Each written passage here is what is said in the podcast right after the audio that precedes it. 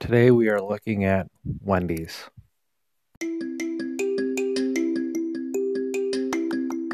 This is Friday Morning Fast Foodie Podcast.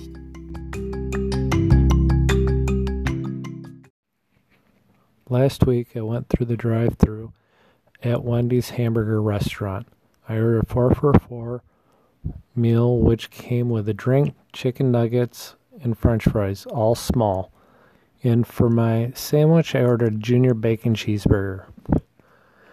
I had good service, and when they asked for my order, I said I was, and I said I was deciding. I didn't get any attitude from the cash cashier. She was wearing a mask over both of both her mouth and her nose, and politely gave us our change. The women the second the woman at the second window was also wearing a mask over her nose and mouth. I didn't I didn't notice if they were wearing gloves when handling handing out change or giving me the bag of food.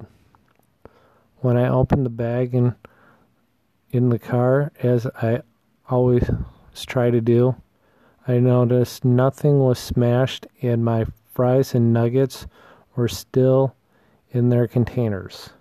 When I came home, I was also surprised that my order was relatively warm. One thing I did mention is if you order a four, or I did not mention, is when I order a four for four or a five, four for five, they allow you to to order from a variety of different sandwiches. You can also change from a regular chicken nugget to spicy chicken nugget, which I didn't do. And you can go from pop to a frosty.